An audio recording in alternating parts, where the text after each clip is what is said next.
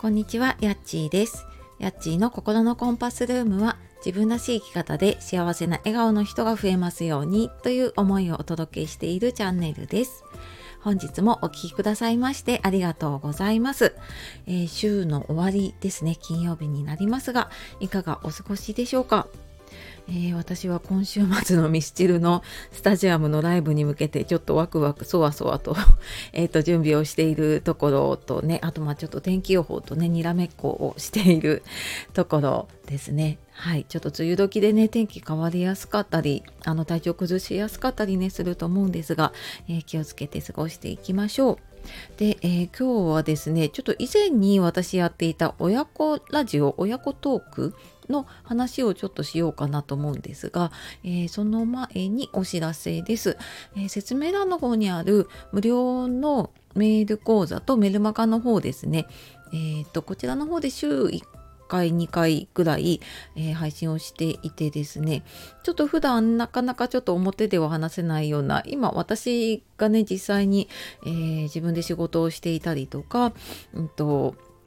活動している中でなんか考えたこととか実際こういうことがあってとかまあなんかなかなかやっぱりねちょっとリアルでは伝えにくいところで、まあ、その中でねやっぱりうん私はねあのカウンセラーコーチとしてやっているので メンタル面どうやって乗り越えたのかとか何かどういうことをね普段やっているとこういう時にあのぶつ壁にぶつかったりしてもね乗り越えられるのかなっていうようなちょっとねあの皆さんの生活に当てはまるようなことを配信しているので、え、よかったら説明欄の方から見てみてください。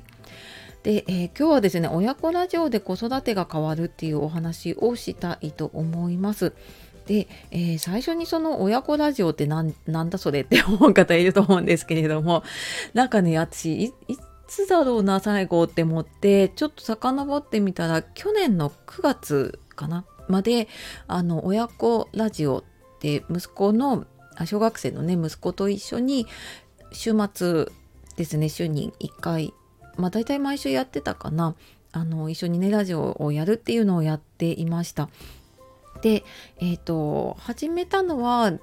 スタイフの前にラジオトークっていうちょっと昨日もねその発信の話してたんですけれどもあのラジオトークっていうところでやり始めてなんかその時にたまたま、えーと家にいてで一緒にやるって言ってやり始めたのが結構私がラジオやり始めてすぐぐらいの頃だったので、えー、そっから1年半ぐらいかななんか毎週のようにね一緒に、え、ラジオをやっていました。でその去年のね9月から、えー、パタリとやらなくなっていて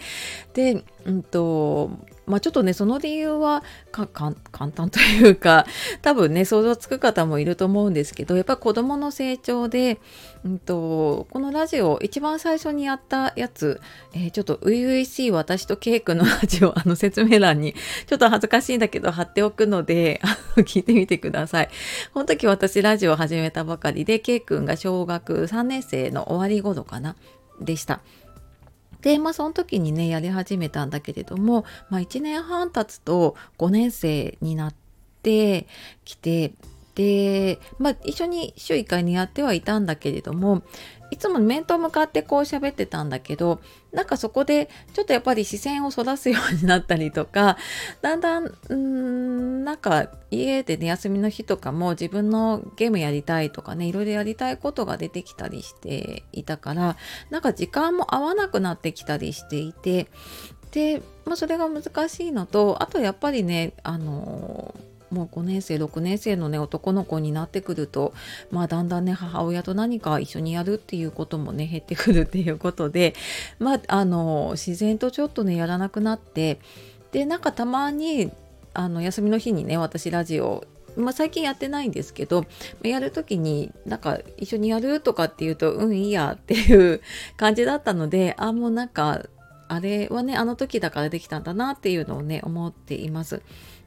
なんか子育てってねだいなんか私もやってきて感じたのがあなんか大変だなとか思っていてもなんかある日突然もう抱っこをしなくてよくなったりとかねあのある日突然一人で寝るようになって一緒に寝ることがなくなったりとかあ手つないで歩いてっててねなんかあ一人でこうゆっくり歩きたいなと思っていたこともあったけどある日突然ねもうなんか手つないで歩かなくなったりとかっていう感じでなんかそんな感じと同じでなんかその子育ての中の一つというか その子の成長で、えー、とちょっと離れていくことの一つだったかなっていう感じで、まあ、そんな理由でねあの親子ラジオ今はやらなくなっています。でなんかちょっと振り返ってねこの一番最初の回とあと,、えーと、一番最新というか、まあ、比較的もうあの辞める前ぐらいにやったやつはなんかお互いのいいところを伝え合うみたいなのをやった回があるのでそれもちょっと貼っておきます。多分一番最初のと比べると結構ね成長してるというかやっぱり言ってることとかも大人っぽくなっているしであの1年半ぐらいね一緒にやってきているのでなんかこう話の展開とか、えーと、そういうのとかもやっぱりお互いにねこううまくやれるようになったなっていうのを聞いてて感じました。でなんかこんな風に、うんと私たまに自分の配信ね聞き返したりするんですけれどもあなんかこんなこと話してたなとかあそっかこんなはこういう話し方してたんだとかその親子の会話ってその場その場でね終わっちゃうからあんまりね残ってないんだけれどもあそっかこんなこと話してたなとかうん、なんかあそっか3年生の時ってこんなこと考えてたんだなとか 話し方があどけないなとかね なんかそんなちょっとああなんかいい思い出になってるなっていうふうに思いましたね。でまあやってよかったこと結構たくさんあってでラジオってなんとなくこれ話そうかっていうテーマを決めて話すのでなんか普段話さないようなテーマも結構話してきたかな。うーんと話してきましたね。なんかこの一番最初に話したのがその夢のことだったりとか時々なんかそのねえっとエイプリルドリームみたいな企画で一緒に、え、話したりとかあとは一緒にねあの親子でコラボをさせていただいたりとかで普段、うん、の会話の中では見れないところだったりとかねなんかそういうのを話せたなっていうこととあとうんやっぱりなんか自分の考えを話すのって学校だともしかしたらやってるかもしれないんだけど そんなにしょっちゅうしょっちゅうね見るわけじゃないのであなんかあの子供でこういう考え方をするんだなっていうのを聞ける場になったりとかあとやっぱり一番その大きかったのは親子のコミュニケーションになったなって思ってますね。なんかだんだんこう一緒に何かをやるとかうんなんか向き合向かい合ってうんと何かについて話すっていうことも少なくなってきていたんですよね。なんかお互いに、えーと、いろいろやることがあったりとかねしていて。でもなんかそのラジオをやる時間っていうのは一緒に同じことをやる時間ででなんかこう、うんと、喜んでもらえるものをねこう話そうみたいな一緒の方向に向かってねやれるっていうことですごくコミュニケーションになったなって思ってますね。